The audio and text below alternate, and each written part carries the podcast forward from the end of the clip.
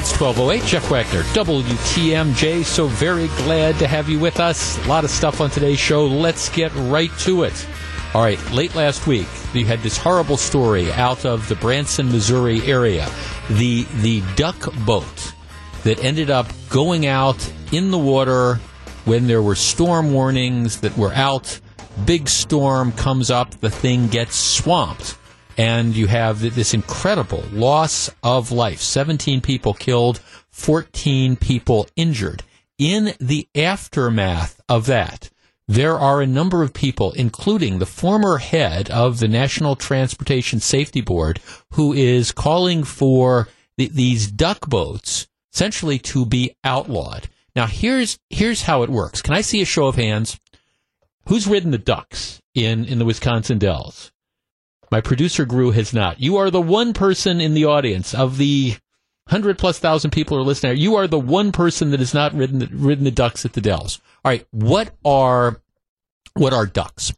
Ducks are these amphibious crafts that, that actually go back to World War II that are capable of running in the water and then they get on land and they, they are they're motorized, so they got wheels. So they can run in both the water and on the land in the Wisconsin dells, the ducks that they use, the, these duck boats, are are pretty much they are authentic World War II style duck boats. They are smaller than some commercial duck boats. They have less powerful engines. They they don't have the canopies on top of them. All right? So that's this. Over the years, these duck boat operators have modified the design of duck boats. For example, the one that capsized in the storm in Missouri was not an authentic original duck style boat. It was longer than the traditional original boats were. It also had a, a, canopy on it. Now, why would you have a canopy and why would you have it, it being enclosed? And that's because you can go out in inclement weather. You, you can get more rides. If, if it's just an open vehicle, well, if it's raining, even if it's raining a little bit, you're not going to be able to go out. But if it's, if you've got a canopy or you've got enclosures, you can go out in, in the rain. You're, you're able to do that. Typically, these larger duck boats, and again, they're a variation of the original style duck boat. These larger duck boats, they're longer, they have more powerful engines on them, and some may or may not have been retrofitted to add buoyancy. But the problem, and, and anybody who's ever been in, in a boat knows this, as the boat gets bigger, as the boat get, it takes on more weight, like with a bigger engine, you've got to change the buoyancy to try to keep this the thing afloat. The duck boat that went down in Branson, Missouri, was really not like the duck boats that operate in the Wisconsin Dells. Like I say, it was modified, it was longer, bigger engine, and of course it had the canopy and the enclosures. In addition, there's no requirement that people wear life preservers. There is a requirement that there be life preservers on board, but there's no requirement that people wear them. And in the situation, what happened in Branson last week, it does not appear that people were wearing the life preservers. Although some of the experts say that that could have made it worse because if they had had the life preservers on when the thing capsized because it had a canopy, they might have been trapped in there and not had a chance to get out at, at all. So it's unclear whether the life preservers would have been a good or a bad thing. And I know that sounds odd, but that's just kind of the reality. So anyhow, as I was talking about a couple of minutes ago, these, these operators apparently were, were told that you know there are some dangers that are associated with this because you're operating the, these modified these modified duck boats. And even being aware of the dangers the people that operated the capsized duck boat even though they were aware apparently of some of these potential design flaws they continued operating these these boats. And they went out knowing, even though it wasn't raining when they went out, they went out knowing that there was this severe storm warning. The operators of the ducks in Wisconsin Dells say this could not happen here.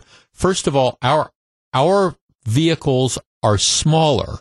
We don't go out as far into the water as these larger things. You know, we don't get more than a hundred feet from shore. We can return to land in about a minute. Plus, ours are open. We don't go out, you know, if it's going to be raining. So the operators of the duck boats in the Wisconsin Dells say this is it's a different kind of animal. No offense intended. No pun intended. It's it's different than these other sort of duck boats. Nevertheless, there is a call to outlaw duck boats. In Wisconsin, duck boats are regulated by the Wisconsin DNR. But just like amusement park rides, there, there aren't national standards really that apply. So the question becomes, are these things so very dangerous that they need to be outlawed? The last time there was a major loss of life along these lines was in Arkansas in 1999. 13 people drowned, similar sort of circumstances. But it appears that not a lot has changed in the 20 years since then. All right. 414-799-1620. That's the Accunet Mortgage talk and text line. If you follow me at Twitter, it's at Jeff Wagner 620. Sent out this tweet with a link to a couple of these stories. Let's tee this up. And, and again, I, I know this is something that many people can relate to because if you have been in the Wisconsin Dells, and besides my producer, who hasn't, you have ridden on, on these Dells, you've ridden on a duck boats. It's one of the things that you do. Are these things so dangerous that you think we need to outlaw them? And would you support this? Or was this a freak accident by, you know, a company that was probably pretty darn negligent in going out in the first place? But I mean, do we need to outlaw these all around? Should we shut down the duck attractions at the Wisconsin Dells? 414-799-1620. Um, that's the Accunet Mortgage talk and text line. I'm looking forward to this discussion. Do I think we need to shut these down? My answer would be no. Do I think these are inherently dangerous? My answer is no to that as well. This was a tragedy, but I think a lot of different stuff went wrong. I think the operator has a lot of blame in this particular situation. But do we need to outlaw the attraction? I say no. What do you think? 414-799-1620. That's the Accunet Mortgage talk and text line. And if you have been on these in the Dells, does this make you rethink whether you'd ever go on one again? We discuss next. If you're on the line, please hold on. It's 1216. Jeff Wagner, WTMJ. It's 1219, Jeff Wagner, WTMJ. Number of text on this. Jeff, we were just in Branson a week before the accident. We were talking about what to do, and my wife said, How about the duck ride? When we drove to the place and saw that it was a fully enclosed duck boat, I said no, and we drove off. I said it was a death trap if the thing would ever flip over. You could be trapped inside. The ducks in the dells are completely different. We have ridden those on several occasions. Um, yeah, the, the, they are very, very different. And I guess I look at this, this is a horrible accident. And I, I think it is fair to ask, okay, well, you know, what, what was going on here? I have all sorts of questions, starting with, you know, why did that boat go out into the water when there was severe storm warnings that were out? I understand it wasn't raining, but why did it go out? I think a lot of this is going to come back to operator error. I don't I don't favor outlawing the duck ride or the duck boats, although I do think people need to realize that all ducks are different. The one in the Wisconsin Dells, like I say, they're never more than 100 feet from shore, so they can turn around and get in. But regardless, I mean, I wouldn't be going out in any of these things when there's a severe storm warning out there. You do need to know, though, that some of these duck boat rides have been modified. 414 799 1620. Mike on the northwest side. Mike, you're on WTMJ. Hey, good afternoon, Jeff. Hi, Mike. Uh, I think that the duck rides are legitimate. They should be uh, kept ongoing. Uh, they should not be modified. Wisconsin Dells, I've been there a couple times. It is one of the most enjoyable attractions of the Dells. You don't have that in many parks where you have an amphibious vehicle going from land and sea and everything else. Uh, it was just a great time. And they're not covered, and it's like a, uh, right. It was a wonderful time, and I, I uh, really think that the Branson thing is a tragedy, and they should have never gone out on the water. And with a canopy, I don't understand that. But the, the Dells has the open Right. The, the Dells have the, the, the original sort of ducks, which is again Right. they're they're smaller, they're not as powerful. They they only go out a little bit into the water. They go out hundred feet. So what the folks, the ducks operators say in the Dells, hey, even if the weather gets bad, we can turn around and we can get in quickly. We're not out in the middle of a lake. We're not hundreds of feet offshore. We we can get back if if if it starts to turn bad. Yeah. Well, I think that they should just keep them going, and uh, it's a tragedy, but the Dells and everything should not suffer for one little, Right. not one little, but right. you know no, I mean. no, it's not little. No, thanks. No, I get it. Right. But it's, it is. I mean, the last major fatality in this country riding these duck boats was in Arkansas. Like I say, 1999, 13 people died. And I, I get the idea that there hasn't been any sort of national regulation since then. One of the questions that people are going to have is about the, about the life vests. You know, why, why were they wearing them? And from my understanding, the rules, do not require people to wear life vests. They require the life vests to be available. And there is some discussion about if the, one of these things capsizes, if you're in one of these boats that has a canopy, is it possible that it could make it worse? Now, I don't know how valid that concern is because, again, that, that's one of the arguments sometimes people make about seatbelts. Well, if, if the car flips and you're wearing a seatbelt, you're trapped in it. I don't know if that's the, and I, I reject that pretty much. I don't know if there is a parallel there, but this to me was an unfortunate accident. I think it's going to come back that there was lots and lots of human error and some really bad decisions that went into this particular decision. To me, you, you don't, you know, we, because a train derails, we don't say, all right, we're going to ban all passenger travel on the rails. And I guess I, I look at this kind of in the same context. Let's talk to Lois in Oak Creek. Hi, Lois. You're on WTMJ. Hi, I kind of go along with the last caller. If they're not altered, that they're the original duck, they're plenty safe. Right. It's when they start trying to get more people on than what they should be carrying and things like that is what makes them unsafe. Do you think we should outlaw the, the modified things? Because, uh, I mean, the, the reason they modify them, they make them longer, they make them more powerful, so they can go out further on the water, they can carry more people. You put up the canopy so you can, you know, go out when it's raining. Do you think those type of rides should be outlawed? Yeah, Okay. they're supposed to be original and that's how it those weren't built originally to have more people on them. Right. Right. No, thank. Well, that, that's that's that's true. I mean, here's what I think needs. Do I think we need to outlaw these vehicles? My answer would be no. I, I do think there needs to be, particularly on the, these modified ones, the ones that have been turned into effectively amusement rides. I, I, I do think, and I, I don't play an engineer on the radio. I'm certainly not an engineer when it comes to boats, but a lot of these concerns are are not new. At the same time. I mean, how many thousands, how many tens of thousands, how many hundreds of thousands of people ride the, these duck boat rides in a given year and nothing bad happens? Which doesn't mean that you minimize the, this tragedy that was out there. What it means is you don't overreact. And, and that's, that's the only point. I think it is fair to say, let's look at some of these modified things and, and do the rules need to change? Should you say you shouldn't have cam- canopies on these? Um, should there be requirements that adjust the buoyancy? That's what they say you have to do when you make these things bigger and you put more powerful engines in them. You need to adjust the buoyancy to make it less likely that they're going to capsize. I think those are all fair sort of questions to say, you know, do we need some regulations to do that? Do you need to outlaw them? My answer would be no. And I will tell you, if I go to the Wisconsin Dells this summer, one of my highlights is always you kind of ride the ducks. I am going to continue to ride the ducks. I think they're a lot of fun. I think they are in general safe. Having said that, if I'm in line to get on the ducks and my weather alert thing pings and I find out that there is a severe uh, storm warning in the area, well, I think I'm going to find some, I don't know, I'm going to find some taffy shop or some bar to stay in to wait for it to blow over before I get on it. It's 1225. This is Jeff Wagner, WTMJ. When we come back, I don't know. I, words I never thought I would say. I think Peggy West may be getting a raw deal. Stick around. 1237, Jeff Wagner, WTMJ. The Brewers continue their homestand as they look to get back to their winning ways. Hall of Famer Bob Uecker is on the mic for game one of a three-game set. Our coverage starts at 635 tonight, sponsored by Catholic Financial Life. tune in. Now, this is a challenge. This, this challenge clearly what they've lost nine out of 11 games.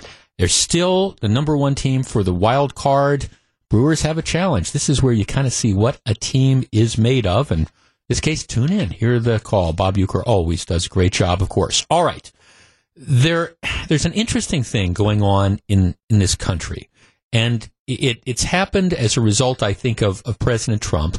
There's no secret that we have been very, very polarized over the years, and we've gotten very tribal when it comes to politics.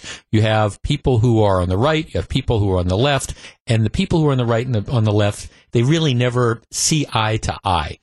I, oh, on Friday, we broke the news, or we talked about the news that uh, former Senate President Senate Majority Leader Mike Ellis had passed away. And Ellis was a throwback to the old days where you, you had to work with the other side in order to get things done. And Ellis was a street fighter, no question about it. But those days are long, are largely gone. You, you just can't compromise anymore because compromise is seen as a sign of weakness. And one of the things that has happened since President Trump took office is the fact that you have the Democratic Party that has moved even further and further to the left. And there, there is an element of the Democratic Party that it's again, it's the resist Trump movement. Doesn't matter what Trump does, you have to resist President Trump. You know, resist Trump. Do do everything.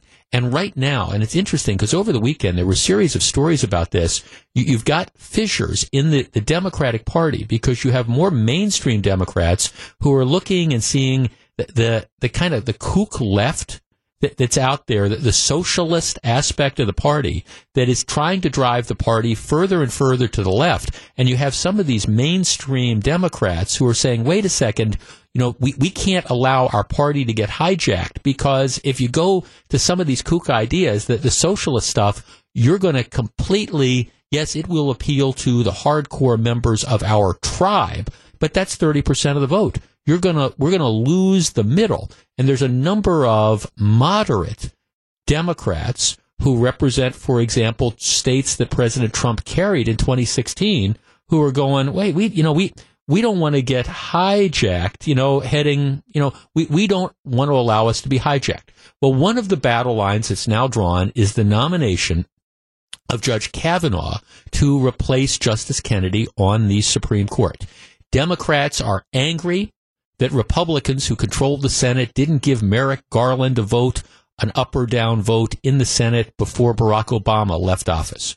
Republicans, though, you know, they've got the horses. They controlled the Senate last year. They control the Senate this year. And Mitch McConnell says, hey, we're going to have a vote on this and we're going to do it before the November elections.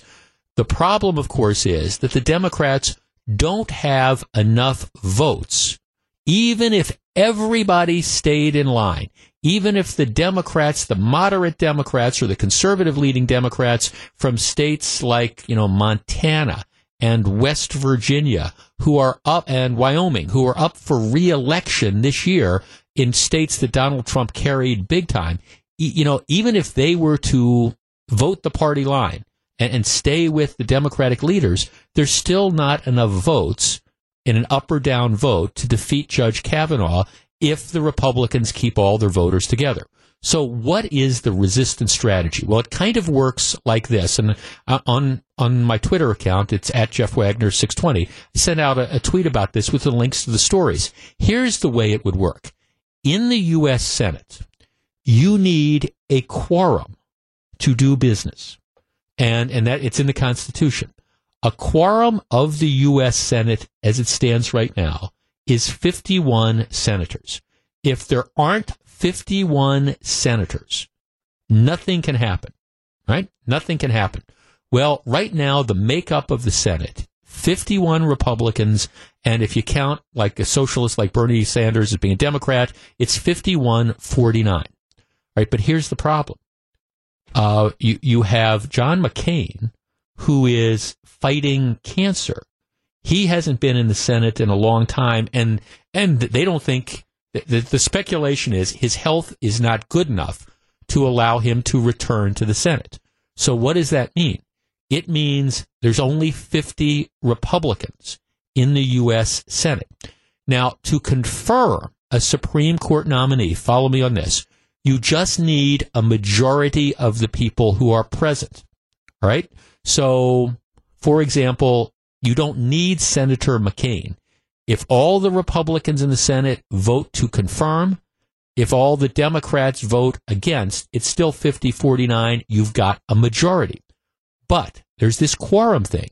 The Senate can't conduct business unless there are 51 senators.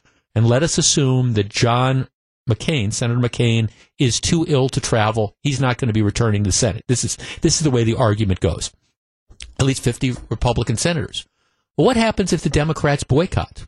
What happens if the Democrats do what the Democrats in Wisconsin did a few years back to try to block Act 10? What happens if they just flee or don't show up for, at the U.S. Senate? the Senate will not be able to conduct business. Now, they're not going to be able to, theoretically, they're not going to be able to hear uh, the proceed on the nomination of Judge Kavanaugh, but they're also not going to be do, able to do other stuff as well. So there's this idea boycott the Senate, try to stop there from being a quorum, and therefore you block the nomination of Judge Kavanaugh. This is something which is going around the fever swamps of, of the left saying we have to pressure senators to stay out of the Senate. And some, my guess is people like Tammy Baldwin, would be amenable to that if leadership told them to do it. Now, the only way this works, though, is you have to get everybody on board. You have to get everybody to leave the state, all the Democrats to leave the state like they did a couple years ago, for that strategy to have any chance of, of working. So you have a number of Democratic senators who are again running for reelection in states carried by President Trump. They would have to sign off on this. But the idea, if it worked, would bring the whole Senate to a screeching halt. Let's tee this up. 414-799-1620. That is the Accunet Mortgage talk and text line. Is this fight worth picking? the idea that you would shut down the operation of the U.S. Senate, presumably for, I don't know, six months, seven months. I mean, the, the, the hope would be number, I mean, the, the plan would have to be we're going to shut it down. The U.S. Senate does nothing because they can't meet.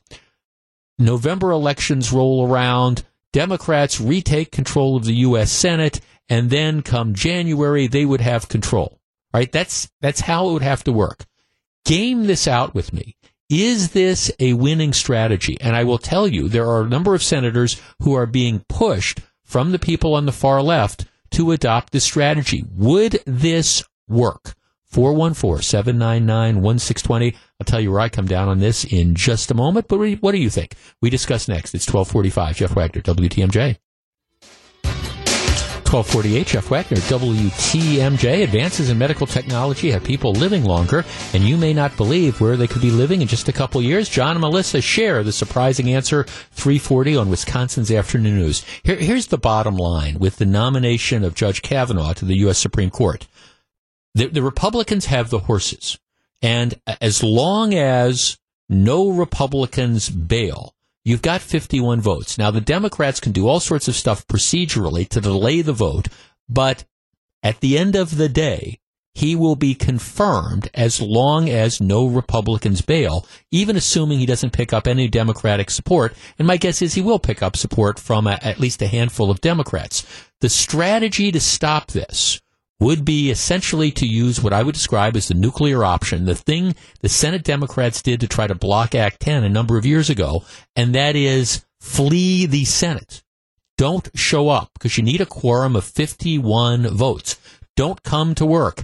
Hide in your respective state. Leave the country. Do something like that.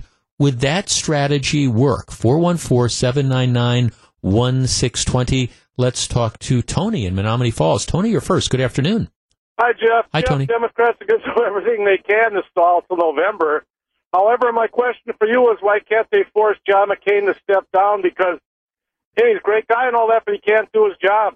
Well, I mean, th- thanks for call. I mean, that's, I don't think anybody can force John McCain to do anything. I mean, that would be, that would be one of the, the potential strategies. I think the, I, I, I could be wrong. I, I think were he to step down, I think the the governor makes the interim appointment. I think that's how it works in Arizona. Could be wrong on that, But I, I guess so. That would be a way of potentially breaking this. You, you you'd hate to see it it go this way. And keep in mind to make this work, because what they could do is just like what happened or could have happened in Wisconsin.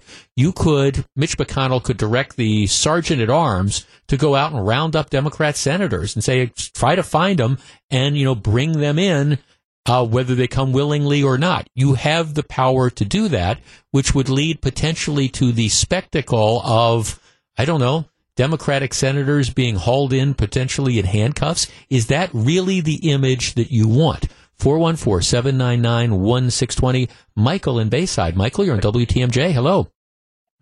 Hello. I think it's a great strategy for them to adopt if they want to make sure that the Republicans get more seats in the Senate. Come on. What, what, what a great campaign that would be for Republicans. These guys won't even show up.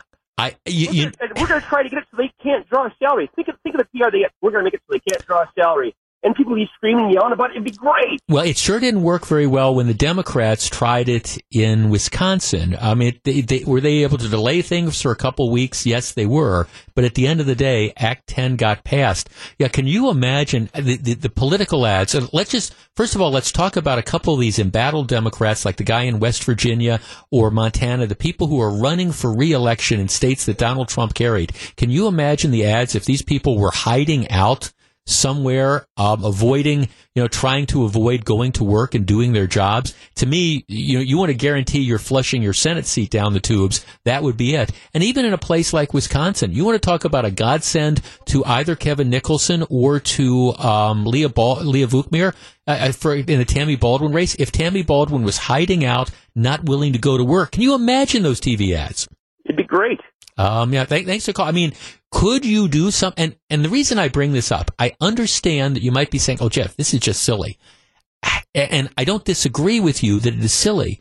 But this is one of the ideas that is being pushed by the fringe on the left. The the resist Trump at all costs. You have to block Judge Kavanaugh because if you don't, thousands of women are going to die and it's going to, you know, it, it, it's this, it's this craziness that's out there and it is this push.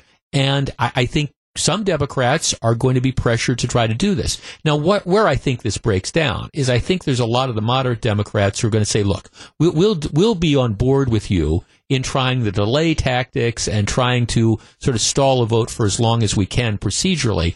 But we're not leaving the Senate because it's something that it'll be kind of tough for us to come back from. 414-799-1620. Let's talk to Dan in Hartford. Dan, you're on WTMJ. Hello. Hi. Hi, Dan. I'm perfectly glad to pay for their plane tickets. Look at how it looks to their constituents and the American people. Right. They're refusing to do their jobs. Let's think of the other things that the Senate has to do during this period. Right, right, you, right, right. Yes, that that's exactly right. When when you're when if you were to do something like this, just like what happened in in Wisconsin, although Wisconsin was slightly different, right? You you the idea is you're going to paralyze the Senate. That that's it. We're not going to do anything. We're not going to pass any legislation. We're not going to have any hearings. Absolutely nothing is going to get done. We are going to shut down one legis the you know one part of the one legislative branch of this country. And to me Uh, unless you're part of that hardcore fringe left, this is the type of thing that really turns off, will turn off most Americans, certainly all Republicans, most independents, and, and probably a lot of moderate Democrats who go, well, this is kind of nuts for this. Yeah, no, thanks for call. I, I think that's, that's what's out there. But I mean, watch this because I've tried to, as you try to put together scenarios under which, how do you block Judge Kavanaugh? You, can delay it, and, you can use all sorts of parliamentary procedures to delay it. And the Republicans are a bit hamstrung because they have such a narrow majority in the U.S. Senate, which is why you go back to the, the seat they lost in Alabama by nominating that crazy Roy Wood or whatever. The, these are the ones that, that come back to haunt you when you lose these seats. And you should have. But there's still enough seats to get this done, again, assuming all the Republicans hold. And my ultimate prediction, you can mark the tape now, my prediction is that Kavanaugh is confirmed before the November elections, and he's confirmed. My guess is probably with about 55 votes, which means a couple Democrats are, are going to, and, unless there's some revelation out there that we haven't seen, I think some Democrats are going to cross the aisle, particularly the ones in places like West Virginia who tough reelection battles and, and don't want to be on the wrong side of this particular issue with their voters, given how qualified Judge Kavanaugh is. But this is one of the possibilities that's out there, and it's one of the strategies. In some respects, I say, you know, it's not going to happen because you're not going to get all 49 Democrats on board. Some of them aren't going to be willing to follow their leadership off a cliff on this particular thing. And just like it backfired against Senate Democrats when they fled to avoid the vote on Act 10 in Wisconsin, it would backfire big time if Democrats in the Senate did it. So there'll be pressure. You'll hear it discussed. Don't think it's going to happen. It's 1255. This is Jeff Wagner, WTMJ. 108, Jeff Wagner, WTMJ. I, I do admit I was surprised that Matt Flynn decided that he was going to run for governor. He is one of eight remaining candidates. Matt Flynn, former state chairman of the Democratic Party. He's run for almost everything there is to run for in Wisconsin as a Democrat, and he's lost. So he, he's thrown his hat into the ring for the gubernatorial race. Matt is a is a very smart guy, and he's a, he's retired from uh, the Quarles & Brady law firm. Uh, his, his problem, and and you heard that in the newscast, is that one of his clients for a number of years was the Archdiocese of Milwaukee. And Rembert Weakland, who was, of course, the Archbishop at the time, who was up to his neck in, at least in my opinion, up to his neck in the whole pedophile priest controversy. You know, Matt Flynn was Re- Rembert Weakland's lawyer. And back in the day, he was, as you would expect a lawyer to be, extremely aggressive in dealing with people who came forward and made claims against the archdiocese. Now, you, you want, I think, a lawyer in some cases to be sort of a pit bull and to be aggressive. And, and that's certainly the way in many cases, not all, but in many cases, the archdiocese played it. But, but Matt Flynn was that aggressive sort of pit bull lawyer. And it left a number of people, well, extremely disturbed and concerned. And it was a decision that, that Flynn made in taking on that case. And people are certainly the archdiocese entitled to representation. And um, even though Rembert Weakland, as the archbishop, was wrong about a lot of stuff, they they, they aggressively defended complaints against them. And, and Flynn was the front guy on that. And that rubbed a lot of people the wrong way, and that, that haunts him, and that's a huge issue that's out there. There's another larger question as to whether or not he was knowingly a participant in you know, moving pedophile priests around in an effort to um, have them avoid disclosure or whatever. There's a, a, there's testimony that Rembert Weakland you know, gave in the archdiocese bankruptcy hearing. He, he said every time I met with my counsel in those years, Matt Flynn, he would have a list, and that would be you know, the, the list of the pedophile priests and the accusations by date. Um, he would have a list, and so at least I would have a list from him.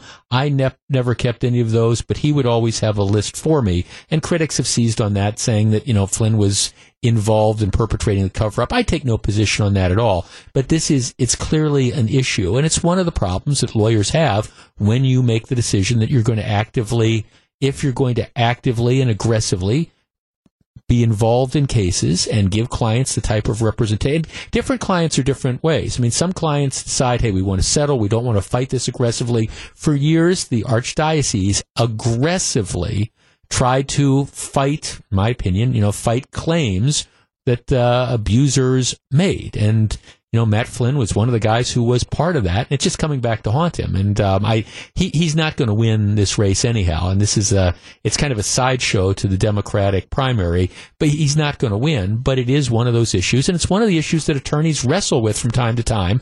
You have a duty to represent clients, but if you yourself want to get into politics at some point in time or get back into politics, you it, you take on certain clients, and depending on the strategy you employ especially if you employ a scorched earth strategy. And I know there's some abuser, there are people who, you know, were abused by, you know, members of the Catholic Church who felt that there was a time when the legal strategy was scorched earth against them. You're going to leave, leave some hard feelings. And that's what Matt Flynn is seeing now. All right. Here's the story. And I, I'm, I'm fascinated as to how you react to this. Over the last couple weeks, there have been a number of stories out there about people who allege that the cops have been called on them simply because of their, their skin color.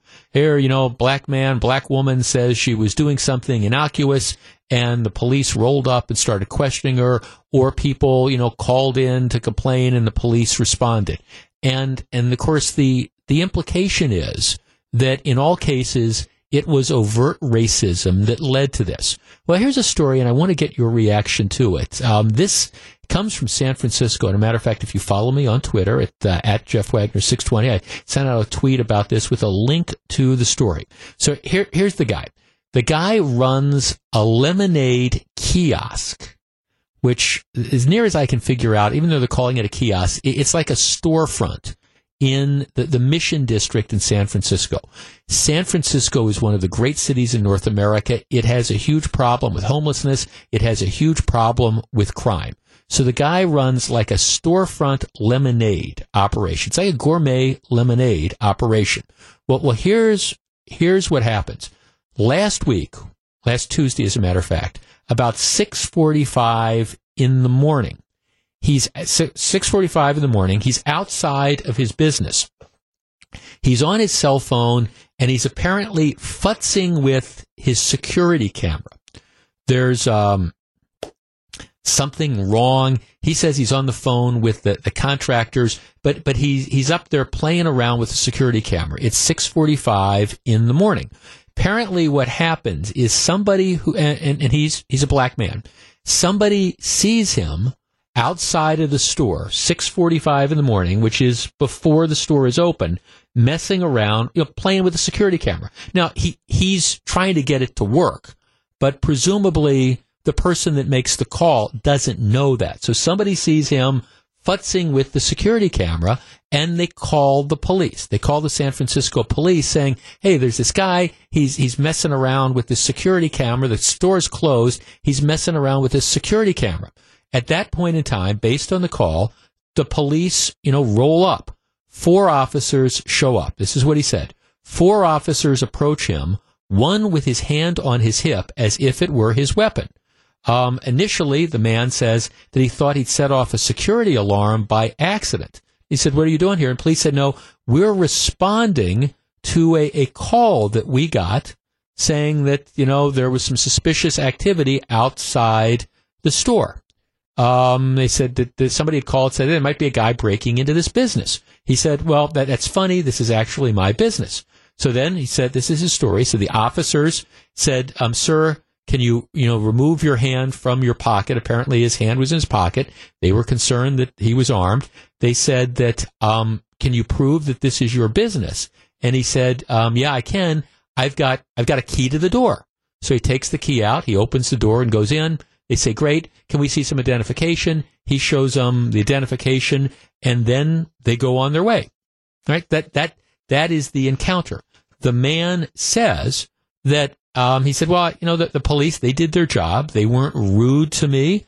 Um, you know, I've had run-ins with police before, but no, they, they weren't rude. They were professional. He said, you know, I have a little bit of an issue because they asked me for my ID, but he said, I, I guess I get what the police were, were doing. They were just trying to, to verify this.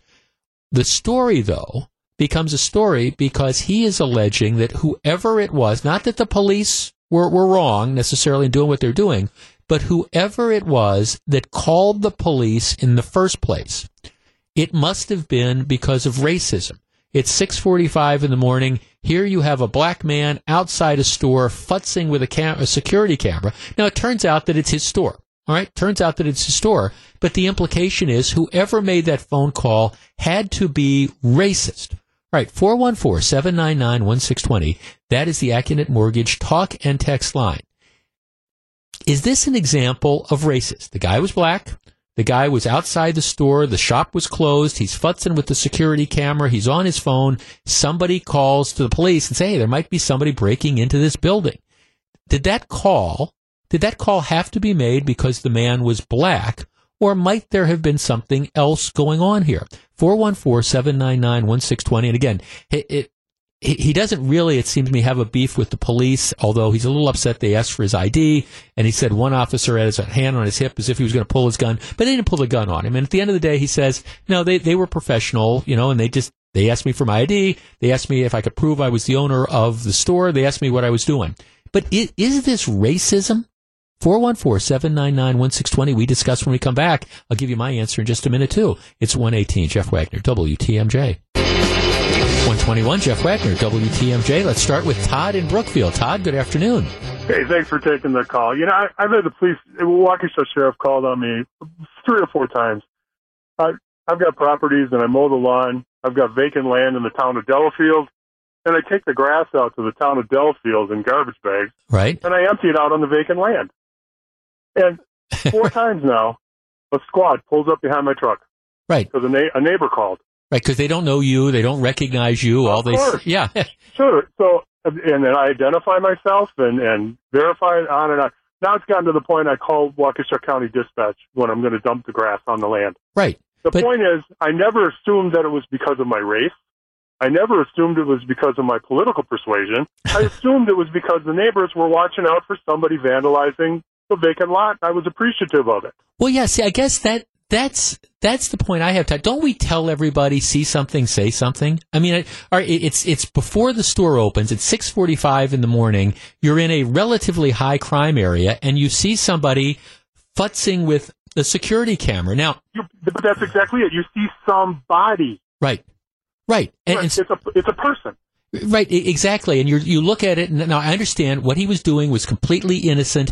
But you know, you, somebody driving by or whatever sees that, and you say, "Hey, this looks like somebody's disabling the security camera on this business. Let me call the cops." And then, Yep. and then what are the cops? Well, of course, the cops have to answer this, and they they investigate it and they handle it professionally. I now thanks for the call. I mean, that's that's and I look, I understand that some of these stories it's clearly well you know we, we we thought a black person didn't belong in this particular area. And and I, I I you see these stories all the time but now I'm starting to wonder don't you I don't know if you're a merchant and you're doing something innocent but arguably suspicious put yourself in the other person's shoes.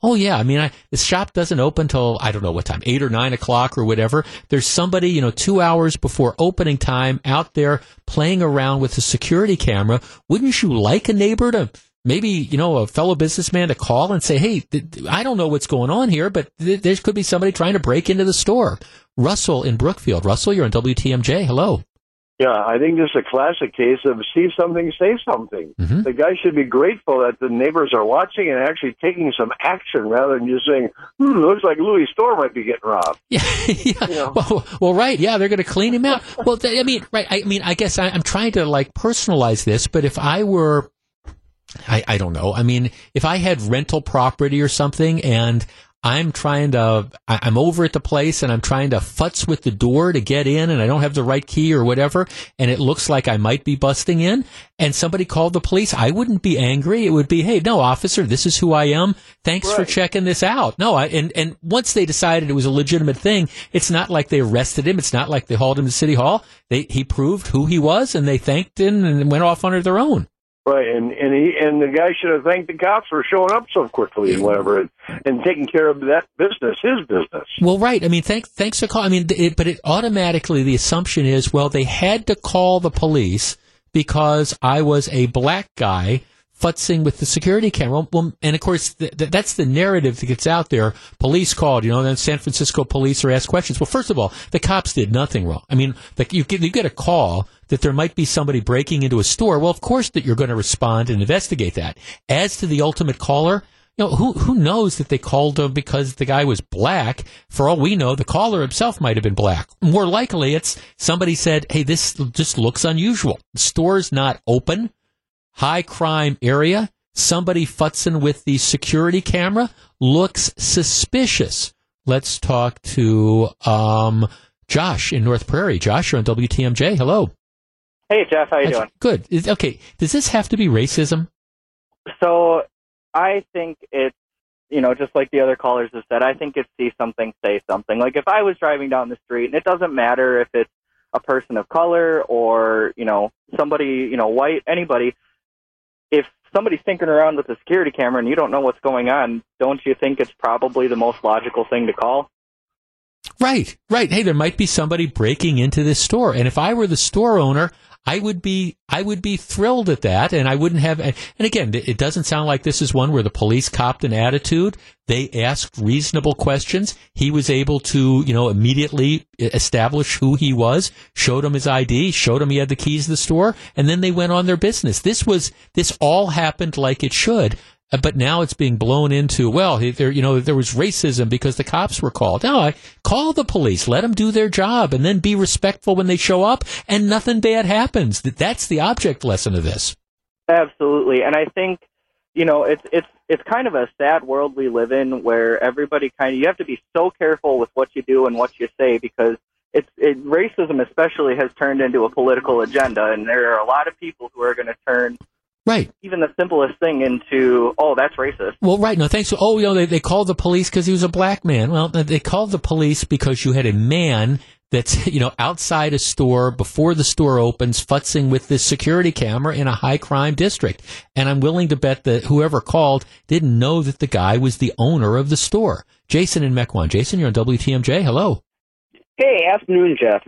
Um, nowadays, we toss around the racism word like it's, you know, candy for babies nowadays. I don't care if you're white, purple, you know, you know, the purple dinosaur. You see some suspicious, suspicious activity before a business opens, you know, messing with the security cameras. I don't care where you are. Call the freaking cops if it's legitimate, let him prove right. himself, and then they, like you said, they just went on their merry way. Right. And if I'm the owner, I'm glad that somebody's looking out for the store. I I want my neighbors to be looking out for you know my property. You know, if I was a business person, I'd like them to be looking out for my store. I'd like the neighbors if they see something suspicious going on, it, it, and it turns out to be okay, my brother who's going to be staying at the house, I, I just, you know, let's say my brother decides that he wants to stay over there for the weekend and they don't, some neighbors don't recognize him and he's having trouble getting in. Call the police. That's okay. Call the police on my brother. I'm fine with that. You know, he'll be able to prove who he is, but I'd rather have that happen than somebody bust into my house. Well, yeah, exactly. And as long as it's legit and you can prove yourself sure. in, you know, five, ten minutes, big deal. There's no thing. I mean, Right. In this case, you just shut your mouth and say, "Thank you for checking up on my location." Right. Exactly. No, thanks for the call, and and to hit to the man's credit, even though he's screaming racism in the call, and this is now getting national attention. You know, even he says the police were professional. He said I was a little bit upset that they asked me my ID, but he said I I, get, I understand their perspective. Yeah, they They've got this call. They're trying to verify that the guy is who he says he is. Once they verify that, they move on. Not everything that happens is racism. 128, Jeff Wagner, WTMJ. 138, Jeff Wagner, WTMJ. So very glad to have you with us. Quick reminder, if you go to WTMJ.com, you'll, you'll see our podcast. You can subscribe to the podcast. I know a lot of people do that, and I very much appreciate it. WTMJ and our sister station, KTI Country, are fired up to share the greatest dessert in Wisconsin. Yours truly, and my colleague Karen Delisandro from KTI Country, we are going to be handing out six packs of those famous cream puffs to the first 300 cars lined up in the Wisconsin State Fair parking lot starting at 6 a.m. on Wednesday, August 1st. That would be a week from Wednesday. That's the day before the State Fair kicks off. It's Cream Puff a Palooza.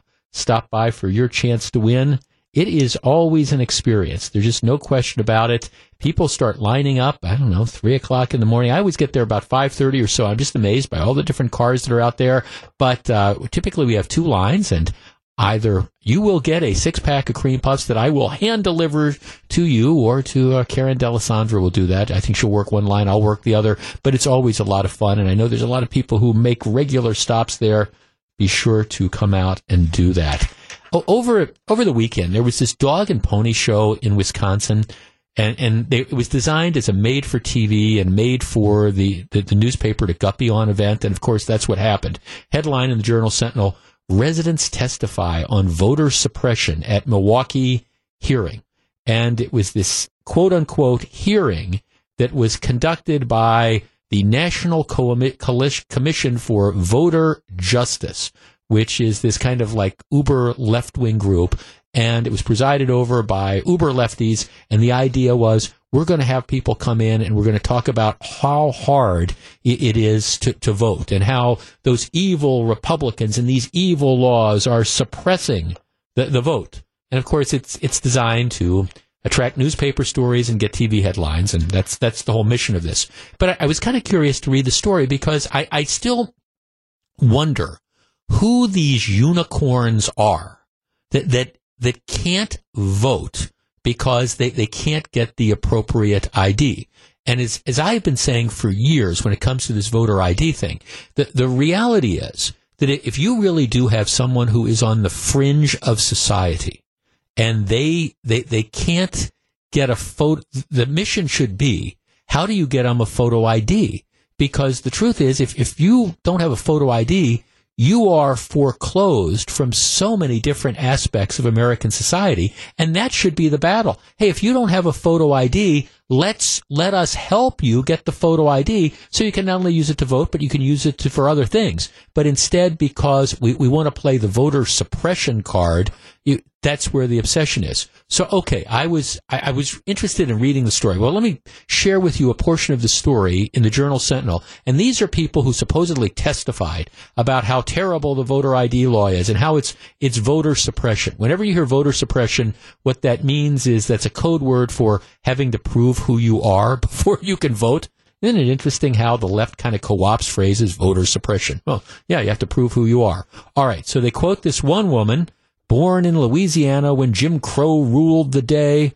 All right, here's the deal. Um, let's see. The woman votes in every election from school board to governor. But in 2011, a redistricting of Wisconsin's assembly district line left her stranded in an affluent, primarily Republican district, far removed from her formerly majority Democrat one. I just don't feel that things like I care about and things like I value are being represented by the people that we have in office in our district, she said. And one of the people said, that meant you've been cracked. Um, you, in other words, you know, the, you've been cracked, which means that the redistricting plan has spread out the votes of voters of a particular party across so many districts that the party never gained a majority of votes. Okay. For the longest time, I lived in Milwaukee County. Gwen Moore was my congresswoman. Gwen Moore does not represent any of the ideals that I represent. All right, but you know what? That's the thing. Democrats overwhelmingly live in Milwaukee County. So if you are a Republican in Milwaukee County, you are necessarily, when you vote for Congress, you are going to have a congressional representative who doesn't necessarily reflect your hopes, dreams, and ideals. Is that illegal? Is that a problem? Is that voter suppression? Give me a break.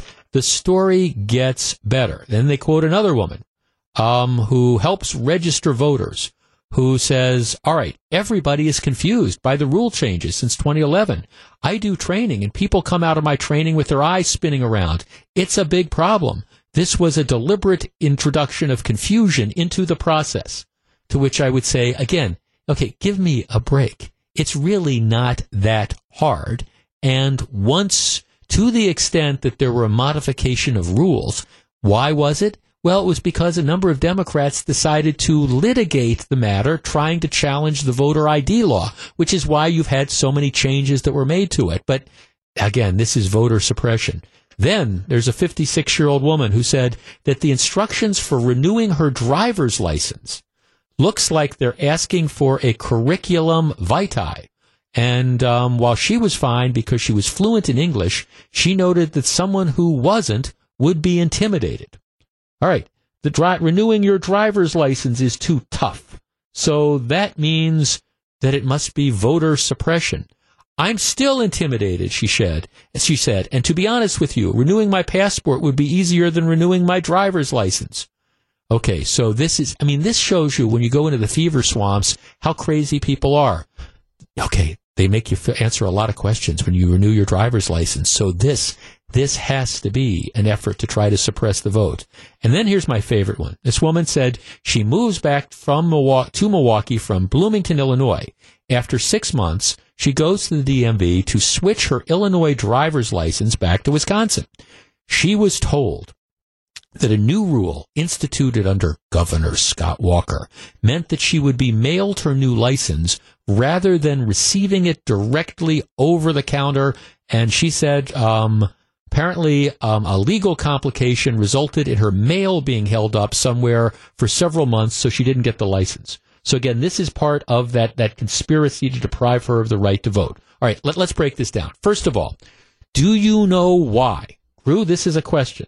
Do you know why they don't give you your driver's license when you go in and apply it? You don't get it the same day at the DMV. Do you know why?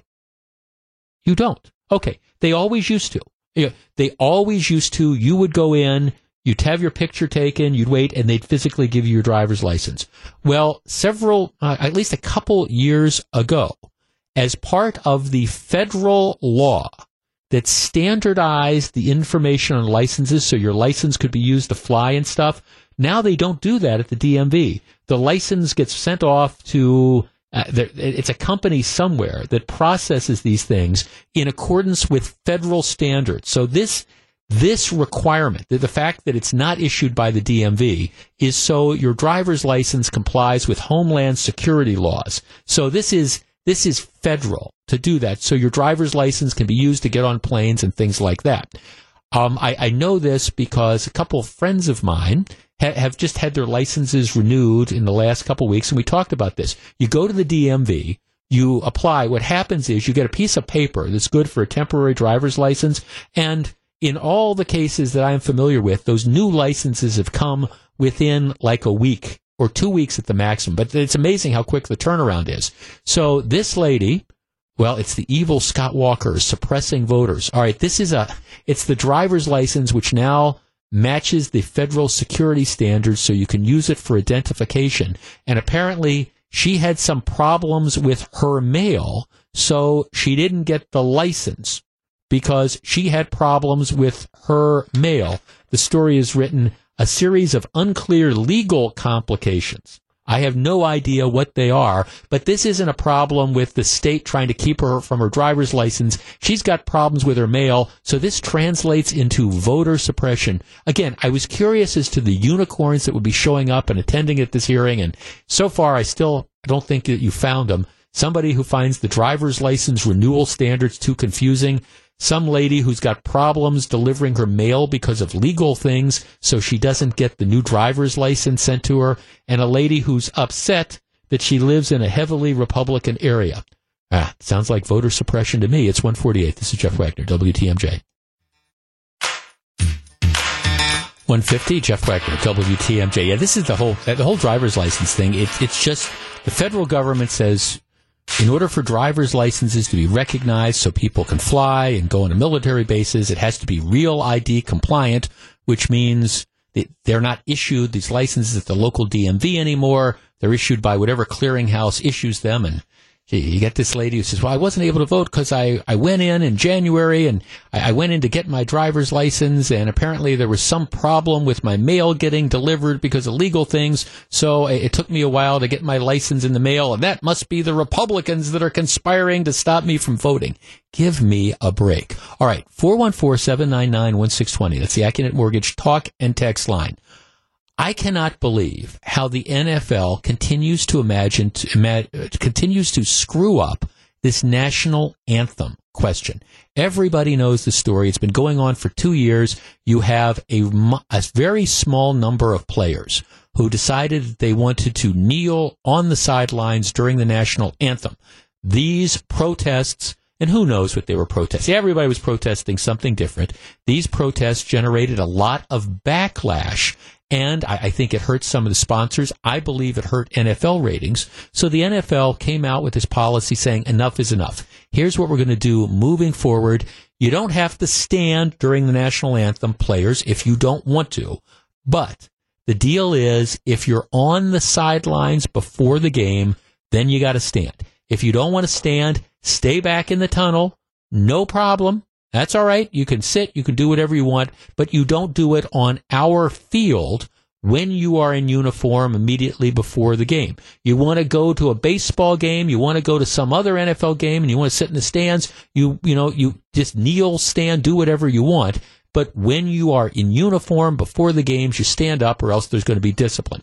Well, the players have started pushing back on that. They are outraged about it. So late last week, the National Football League and the union announced that they would hold off on enforcing their new policy while the two sides attempt to resolve the issue.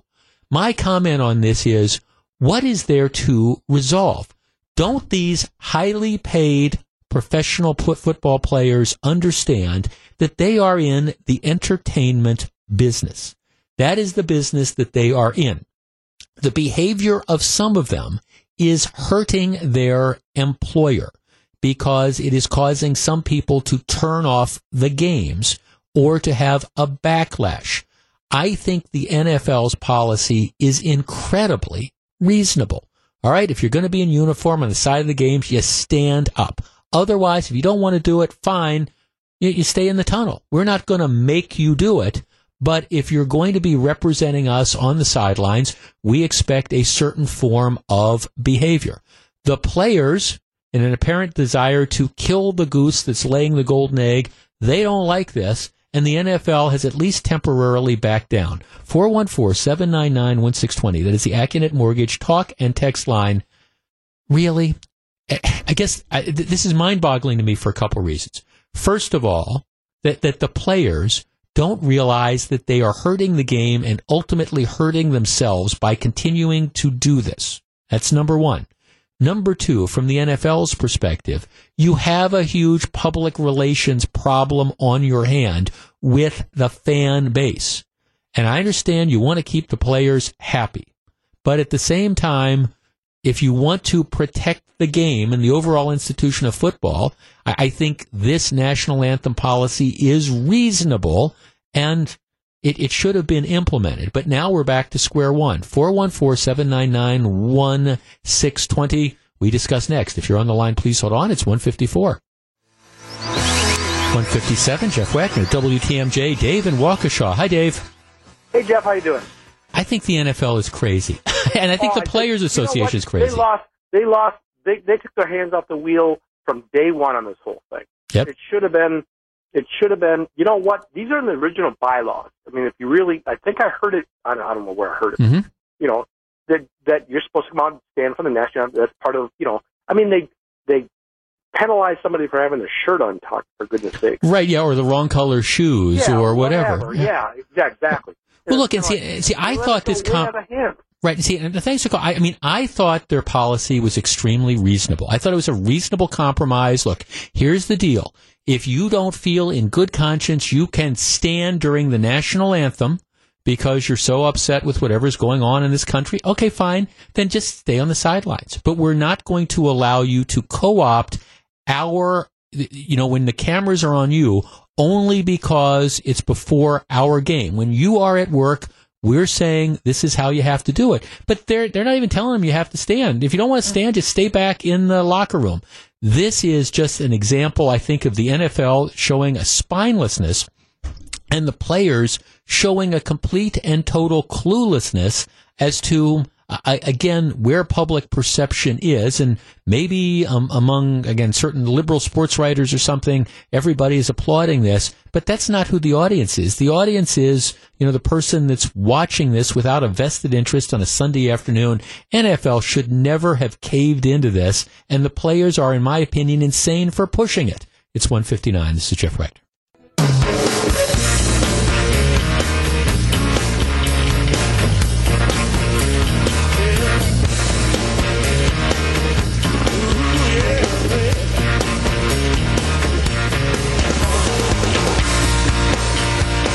209, Jeff Wagner, WTMJ. All right, here's a portion of the story as it appears in the Madison newspapers.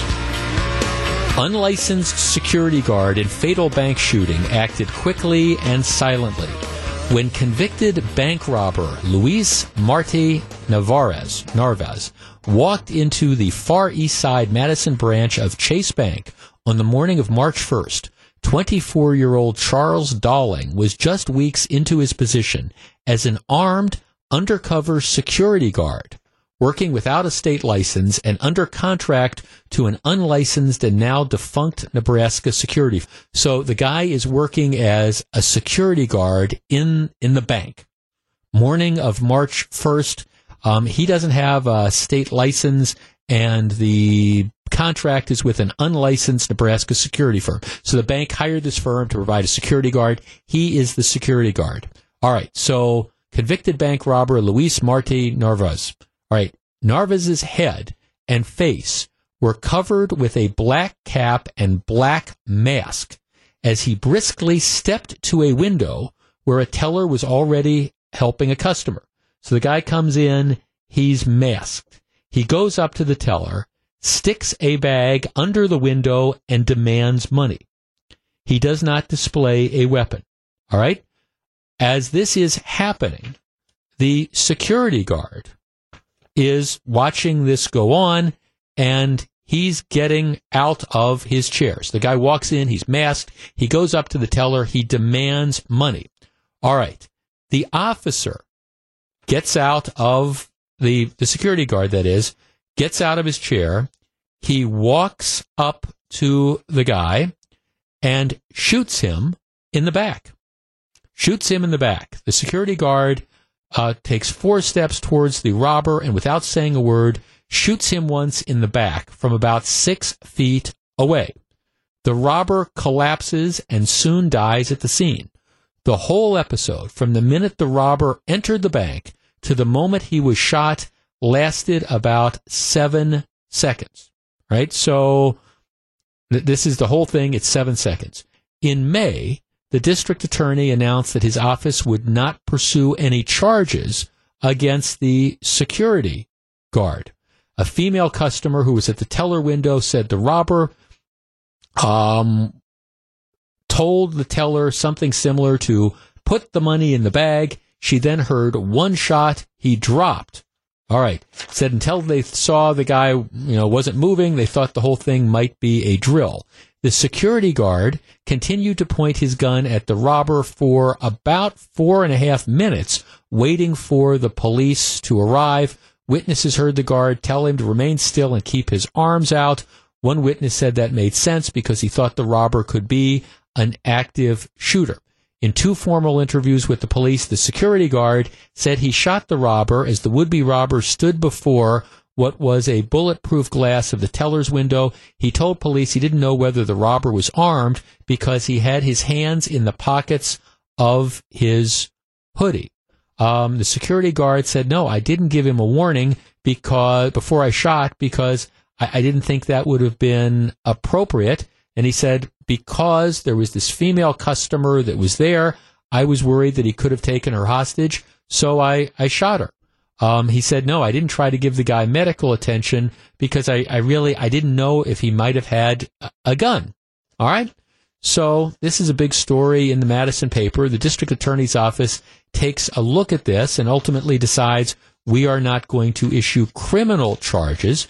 There is an issue because again, the security guard was working for this company that isn't registered with the state. And that's kind of a, a regulatory thing that's there. The bank robber who was shot had been released from federal prison bef- uh, for six years after he had done almost 10 years for robbing a bank in Middleton in 2002. His death led police to close several older bank robbery cases in which he was a suspect. All right. So here you have this guy, the security guard. He, he wasn't threatened. Nobody pointed a gun at him. As it turns out, I don't think the robber had a gun. He was shot in the back. 414-799-1620. That's the Accunet Mortgage talk and text line. Now, there are going to be regulatory issues. Like I say, the bank had hired this company that is now defunct, but they, the security company that wasn't registered with the state. Does that change the overall fact? Did the DA miss the boat? Should the man have been charged? He shot the robber, would be robber, in the back, gave him no notice, didn't say stop, turn around, halt, raise your hands. He just shot him in the back. 414-799-1620. That's the Accunet Mortgage talk and text line. All right. Did the security guard overreact? Let's start with Mark in Milwaukee. Mark, you're on WTMJ. Hello. Yeah, good afternoon. Hi, Mark. Uh, if you look at the fact this guy wasn't licensed and the company he worked for is now out of business, I can understand why he didn't use any kind of protocol when he shot this guy in the back without any kind of warning. Any any I'm pro law. I like I like to see dead criminals, but the fact of the matter is, if a cop, if a if a licensed or a police officer would have done that, they'd rake him over the coals. Mm-hmm. I mean, I, What do you think he should have done? Uh, let's put yourself in that position. You're the security guard. The guy who's clearly holding up the bank walks in, goes up to the teller. He's standing next to a female customer who's at the window. What should he have done? I thought about this a long time ago, a number of times. I, if I were a security guard or if I had a concealed carry, I'd stand 10 to 15 feet away from this guy. I'd draw my gun, I'd aim it right for his chest, and I'd say something, turn around, law enforcement or whatever. I have a gun, and if he spins around, then I'd shoot him. Okay, and if in the chance to give him a chance to at least try to shoot me. if in the interim, okay, he's standing right next to there, there's a woman who's at the counter, so the two of them are right next to each other. You don't know if he ha- you, you don't know if he has a gun or not. Right. Um, You say, "Halt, security! Raise your hands!" And he spins around and grabs the woman by the neck and has a gun at her head. Where do you go from there? You always throw these ringers in. okay. Uh, well, I, I guess in, if I were really thinking about it, I would still point the gun to the largest part of his body, Uh huh. and, and if if I yelled security, it, as soon Yeah. as the guy flinched, if farted, I would shoot him. Okay. All right. Thanks. Well, I mean, again, I, I- raised this as an issue because, I mean, that, that, I mean, what, what the security guard says is, yes, I, I shot him in the back. I didn't know if he had a gun or not. He had a hand in, in his pocket, but, um, I, I'm, he's next to, this is a bank. This is a crowd. There's people in this bank and he's standing right next to this woman who's at the teller window conducting business. Now, apparently there was a window it says there's a window of bulletproof glass between him and the teller, but there's there's a customer who's standing right next to this guy, and the security guard was saying, "I I was afraid that he was armed, or that if you know if I gave him a moment, he was going to turn around and he was going to grab the the." He was going to grab the woman, the patron, and then I've got a hell of a mess on my hand. I, I've got a hostage situation. All right, 414-799-1620. Uh, and, and again, I appreciate that is kind of a ringer, but that's, that, that's what's going through the, that's at least what the security guard says. Now, this only happens, this happens over a period of like six seconds. So he's instantly reacting, but he did shoot the guy in the back. He didn't give him a chance to surrender. He shot him in the back. Joe in Mukwonago. Joe, you're on WTMJ. Hello. Thanks for taking my call. What do you think? I guess I guess when I see the situation, after certainly evaluating how many seconds it took for this to elapse, this man was hired to make sure the bank was secure. The person who was in the wrong was in there. God knows what he was going to do. Mm-hmm. How do you know what his intent is? You didn't know whether he was armed, and it was taken care of. It's unfortunate that he died, but he was in there about to do something wrong. Why do we continue to have concerns for guys who are felons and criminals? Well, well, he was actually in the process of doing. I mean, he was in the process of holding up the bank. It wasn't even like you, you, were, you were wondering what he was doing. I mean, he's there. You walk in with the ski mask or you know over your face and the, the hoodie. He was robbing the bank, and what the security guard did is he he stopped the bank robbery, which theoretically is what he's hired to do. Yeah, this is this to me, you know, I don't want to sound morbid or that I don't care or anything, but this sounds like the dream scenario. The person who did something wrong is the one who died, and the people who are in there doing what they're supposed to do were not injured or affected. Yeah. Well, thanks Nicole. Well, again, you know, we don't have the death penalty for bank robbery, but you know, under look, I, I think there is a regulatory issue, and, and I think it's I think it's fair for the state to say to these different banks what you know what if if there are rules with regard to the type of training and you know registration and things like that it, it's certainly fair to say to the bank hey you have to comply with this. And, and maybe there's a fine that's there but as i'm going through this story and again I, I understand we don't have a death penalty for bank robbers. I'm looking at this and saying it is an unfortunate situation but actually mark the tape on this. I agree with the district attorney's decision.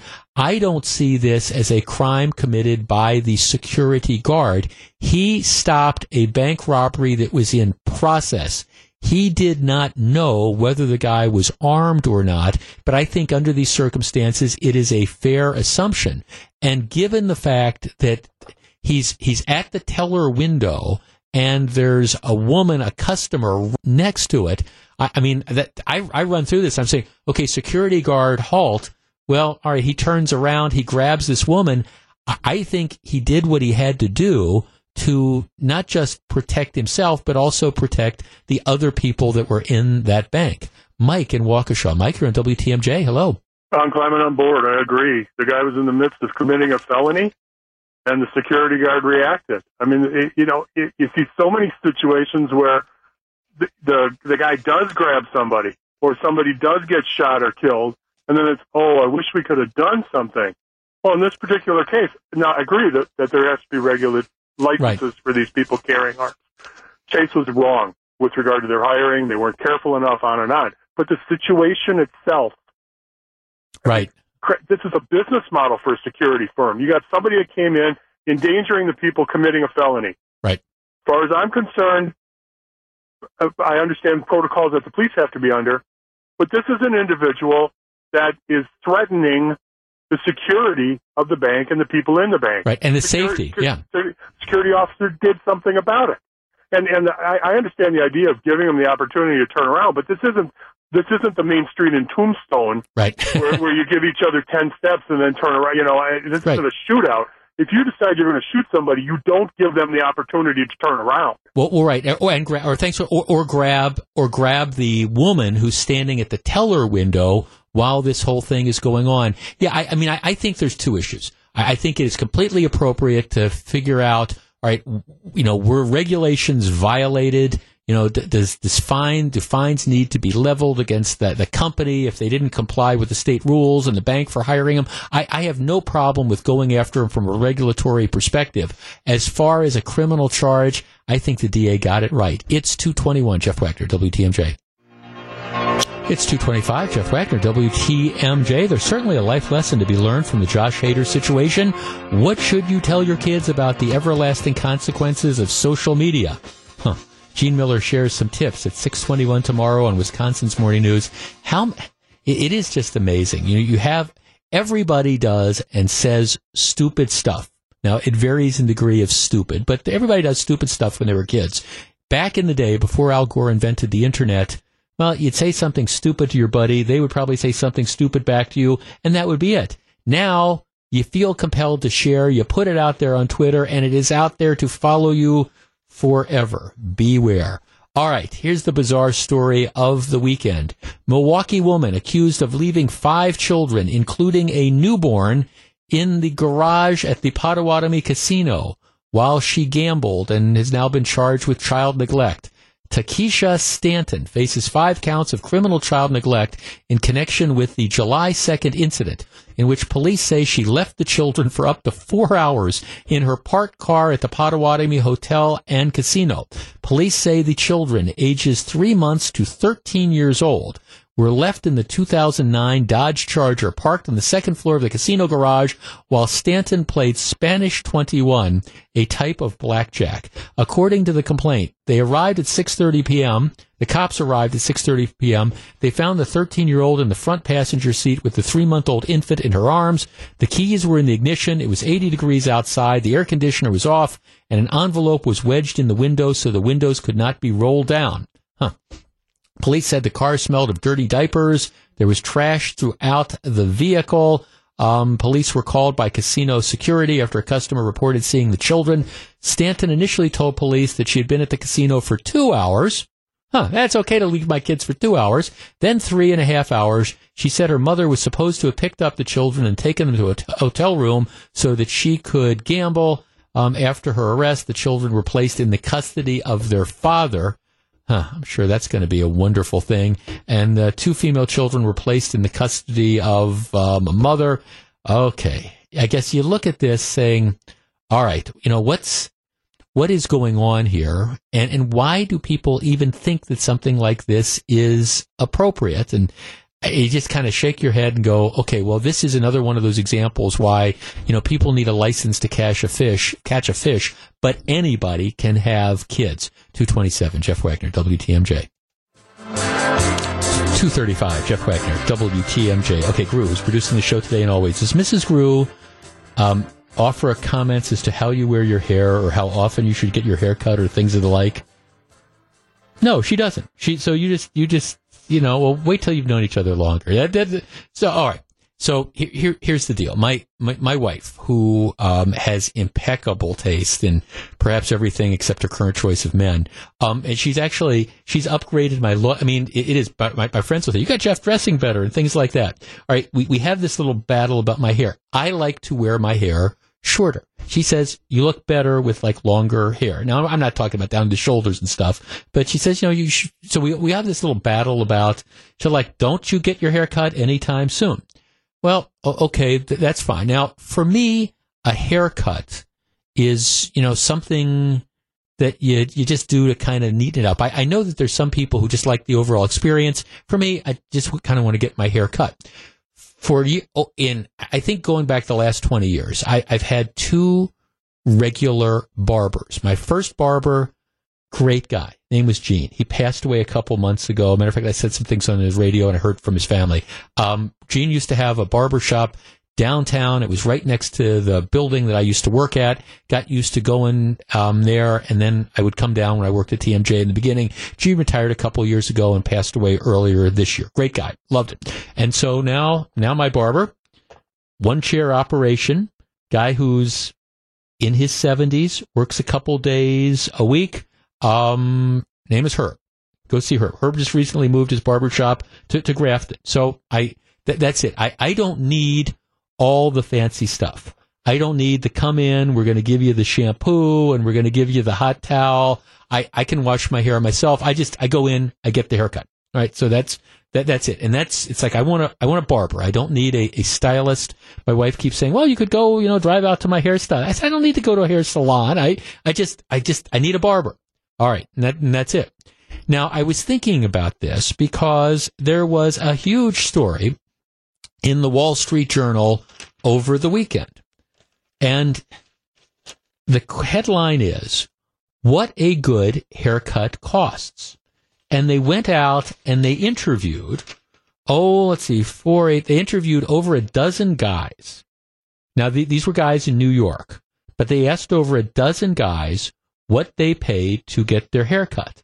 And it was interesting because, for example, guy who who's a vice president of a financial services company, he says 12 bucks. He says, I've been going to the same guy for 30 years. I call him Shaky Frank and I don't let him shave my neck with a razor. He pays 12 bucks for that. On the other hand, they find this 38 year old financial analyst who says he pays $100. He said, you know, most of the time I think it's worth it. I have no idea if $100 to get my hair cut is a lot. And then everybody's all over the map. So, like I was saying th- this morning, I, we were at this meeting, and I just I was trying to get a, a sense from the people they're meeting, and I, am I'm, I'm excluding the women from the cost because it's a whole different experience. You know, you go to a salon, but I'm talking about a guy's haircut, and I'm going around the table. You know, how much do you pay? How much do you pay? And even with that, the, the prices were all all over the map, ranging from you know ten bucks to forty or fifty bucks. 414-799-1620. That is the Accunet Mortgage talk and text line. I am legitimately curious because now you, you, see all the ads for the sport cuts and the places like that. And, and I, men, I know we're all particular about this, this experience. I, I had a guy I worked with. He doesn't work here anymore, but I had a guy I worked with and he, I mean, I know he dropped over 50 bucks for every haircut he got. Now, part of that was because the, the stylist, and he told me this, the stylist was an attractive young woman, and, you know, so he didn't mind necessarily paying for, you know, you know paying to go and, and have this attractive young woman, you know, like how to wash your hair and stuff like that. It was worth 50 bucks to him. All right, 414-799-1620. That is the Accunet Mortgage talk and text line. What is the price of a good haircut? How much is it worth to you? And how much is like crazy money. 414-799-1620. I will start this off. 100 bucks. This guy who says his haircuts cost $100, um, and he doesn't know if that's expensive or not.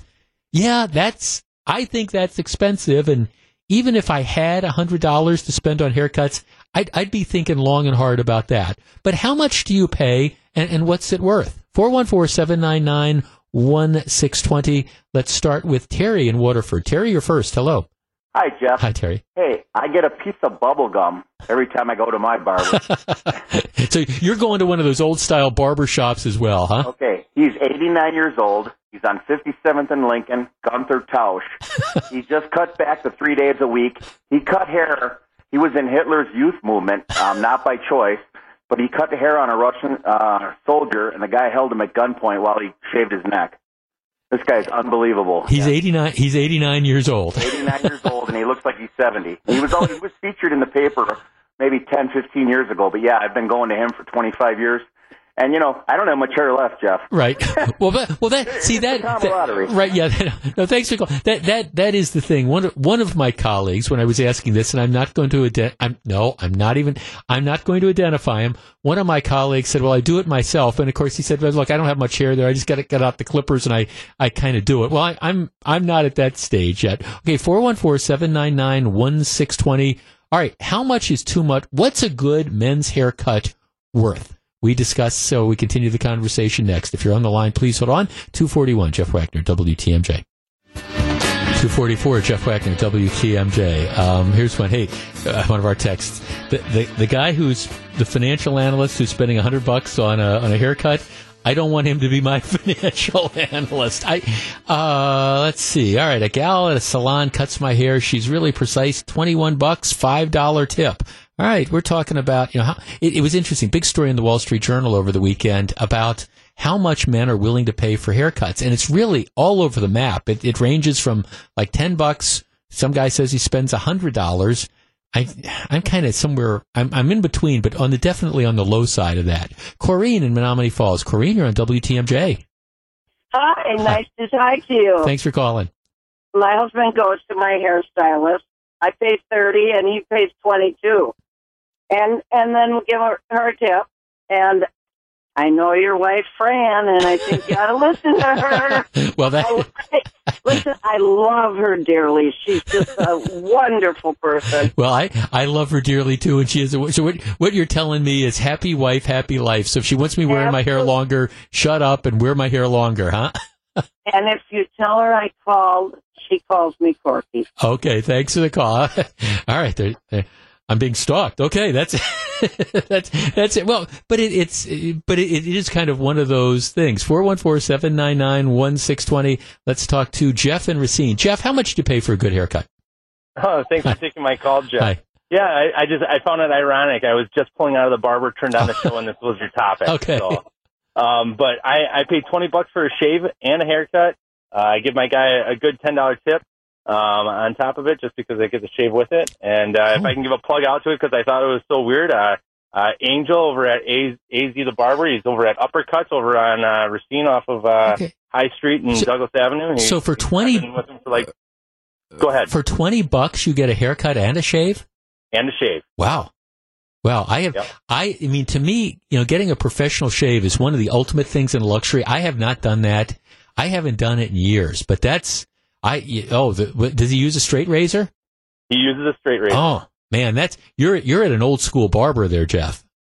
actually, he actually I got lucky. He he's younger than I am, and uh, wa- wants the nostalgia of being an old school barber. So Okay. he's in his, he's in his twenties and and has worked his way up the chain. Oh, so cool. He's been my barber for uh, for about five years now. Outstanding. No, thanks, because because even I mean the, the barbers, even with the that, that use the straight razors nowadays, I mean a lot of them use like the disposable razors and things. No, that's that that is old school. Four one four seven nine nine one six twenty. Dennis in Brookfield. Dennis, you're on WTMJ. Hello. Hey Jeff, thanks for taking my Sure. call. it, it- it's funny that you, you're talking about this. I'm a lot like yourself. You know, the, the hair is there and it's got to be cut every now and then. Right. You know, and I just I just comb it or brush it straight down all the way around, and that's you know fine. When it gets to be you know where I can touch my nose with my hair, or if it gets over my my ears, then it's time to get the haircut. Right. And I go I go to a place that uh, Wade's Barber Shop in West Allis is about 71st, 72nd, and National. Five dollars a haircut. Five bucks. Five bucks. And you know, there's a lot of times I tip them more than the haircut costs. Okay, because I'm just so thrilled, you know, at the price. How do you stay in you, business at five bucks a winter- haircut? And I, well, and I I had a winter beard, and I had that shaved off without a haircut. He only charged me five dollars for that. It's incredible. Wow. I, I, thanks. I mean, how do you stay in business at five bucks? I mean, I just, and, and see, and I, I also, I mean, I understand, see, part of it is that you are, you're kind of paying for this experience. And I, I have to say, I'm, I'm not, see, I'm not a salon guy. I mean, would I go to a place where it's just like all men's hair cutting? Yeah. I, I just, I, I don't, I'm just not comfortable going to the place where like the ladies are having all the coloring and stuff like that. I mean, I, I'm just, and I'm not faulting people who do. I'm just not really a salon kind of guy. I'm more of a barber kind of guy. Five bucks though, huh? Let's talk to Steve in Menomonee Falls. Steve, you're on WTMJ. Yeah, about 20 years ago, I got one of those uh, buzz things, and I've been cutting my hair ever since then. And now I'm almost completely bald because my hair didn't it didn't fall out; it ran away. You really cut your own hair, huh? I cut my own hair, and there, there's less and less each time. So you know, it, it, it keeps running away from the buzz thing. Yeah, thanks. I uh, thanks for well. I regardless of how I would approach this, I guarantee you. I guarantee you, I'm not cutting my own hair. It's not. It's not kind of. It's not at that point at all. Let's talk to Paul in Mayville. Paul, you're in WTMJ. Hello. Hi there. How you doing? I'm good. Okay, it's forty and fifty dollars for a haircut. Is that nuts? That's outrageous. Okay. I I used to have Jack the barber in Hilbert do my hair for ten bucks. I used them till I was sixty years old. I started using them when I was fifteen. Right. And now I don't have enough hair, so my wife gave me uh, clippers for Christmas, and now she clips my hair. So Right, right. Yeah, well, that's that's it. I'm thinking. See, that's the thing. It's and, I, I try to. I'm not sure ladies completely understand this. Maybe you do because when, when you go to your stylist, you develop a relationship with them. Be go into your barber. It's kind of a. I, I don't know, especially if you go to the barbers, you know, and you have the person you go back to all the time. It, it it's more than it's more than just a, a here we're going to come in and we're going to provide you the service. They, they kind of become your friends and stuff like that, and you feel this incredible loyalty that's out there. Now I know some people are wondering, so what do you pay? I mine's around twenty bucks. I, I just you know between twenty and twenty five bucks. I'm not exactly sure what he charges. I give I give him the, the same amount pretty much every time, somewhere between twenty and twenty five bucks, including the, the tip, and and it's fine, and it lasts me for a few weeks. Maybe it'll last me a little bit longer if I give in to my wife and let my hair grow a little bit longer. Jeff in Iron Ridge. Jeff, you're on WTMJ. Hello.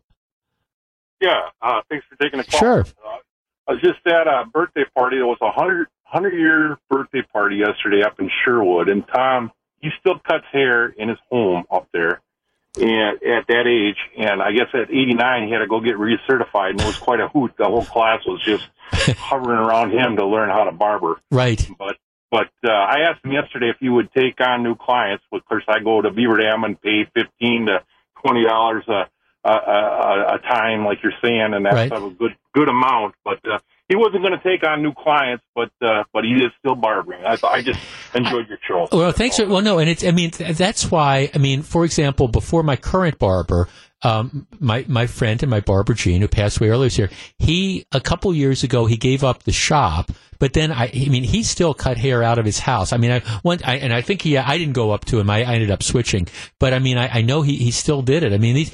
You know, a lot of these old school barbers, you, you just you just can't find people like that anymore. Yeah, everything from politics to sports, you, you name it. We've solved it all. right, right. Amen. No, th- th- thanks for it. it it's it, that's it. You're right. You've you know you, you figured out. Well, sometimes we kind of stay away from politics, but but yeah, I mean certainly sports. You know, if you want to figure out what's wrong with the Brewers or what's wrong with the Packers, you just walk into any good barber shop around here. Jeff in Hales Corners. Jeff, you're on WTMJ. Hello. Good good afternoon. Good afternoon, I- sir. I've been, I've been going to the same barber shop. It, it opened in 1966, and, and I've been getting my hair cut there for for 50 years. we we we used to, we used to go. They had three they had three chairs. They still do three chairs, and my grandpa and my father and myself. we would all get our hair cut at the same time, and we'd always say we'd advertise for them. Two generations getting our hair cut at the same time, and you you can't go to some of these sports cuts and they have have the girl cut your hair or something like that. You have to go to a barber. Well, that's you know. it. That's it. Well, thank, see, that was that was kind of it. Now, I mean, I have nothing wrong. There's nothing wrong with being pampered. Okay, I, I and, and having somebody you know put you back and, and wash your hair and do all this stuff and, and I, that that's that's great. And, you know, as a treat from time to time, I, I guess I'm, I'm certainly willing to do it. And like I was saying earlier, I think like a professional shave, you know, with a hot towel is one of the greatest things going. So, I mean, I, I, I love that type of stuff, but I'm talking about, you know, day in, day out. Am, am I going to do that every few weeks? No, probably not. I, I, I want to just find the barber, give me a little bit of conversation, nice guy, interesting guy, cut my hair. Um, I, I think like again, would I be willing to splurge from time to time? Maybe, but to me, that sweet spot is around twenty or, or twenty five bucks, and that's kind of where it was on, on on this Wall Street Journal story. Although there are some, I was I was talking to one of my colleagues who was telling me that her husband routinely routinely spends fifty to a hundred dollars every couple weeks at the place he goes. To which I thought, huh, that might be God's way of spending, saying you got too much money. But then, of course, she told me that every time she goes to a stylist, she, she drops over $200. So I guess it's all relative. It is 254. When we come back, we're going to find out what the gang on Wisconsin Afternoon News has on their mind. Stick around. This is Jeff Wagner, WTMJ.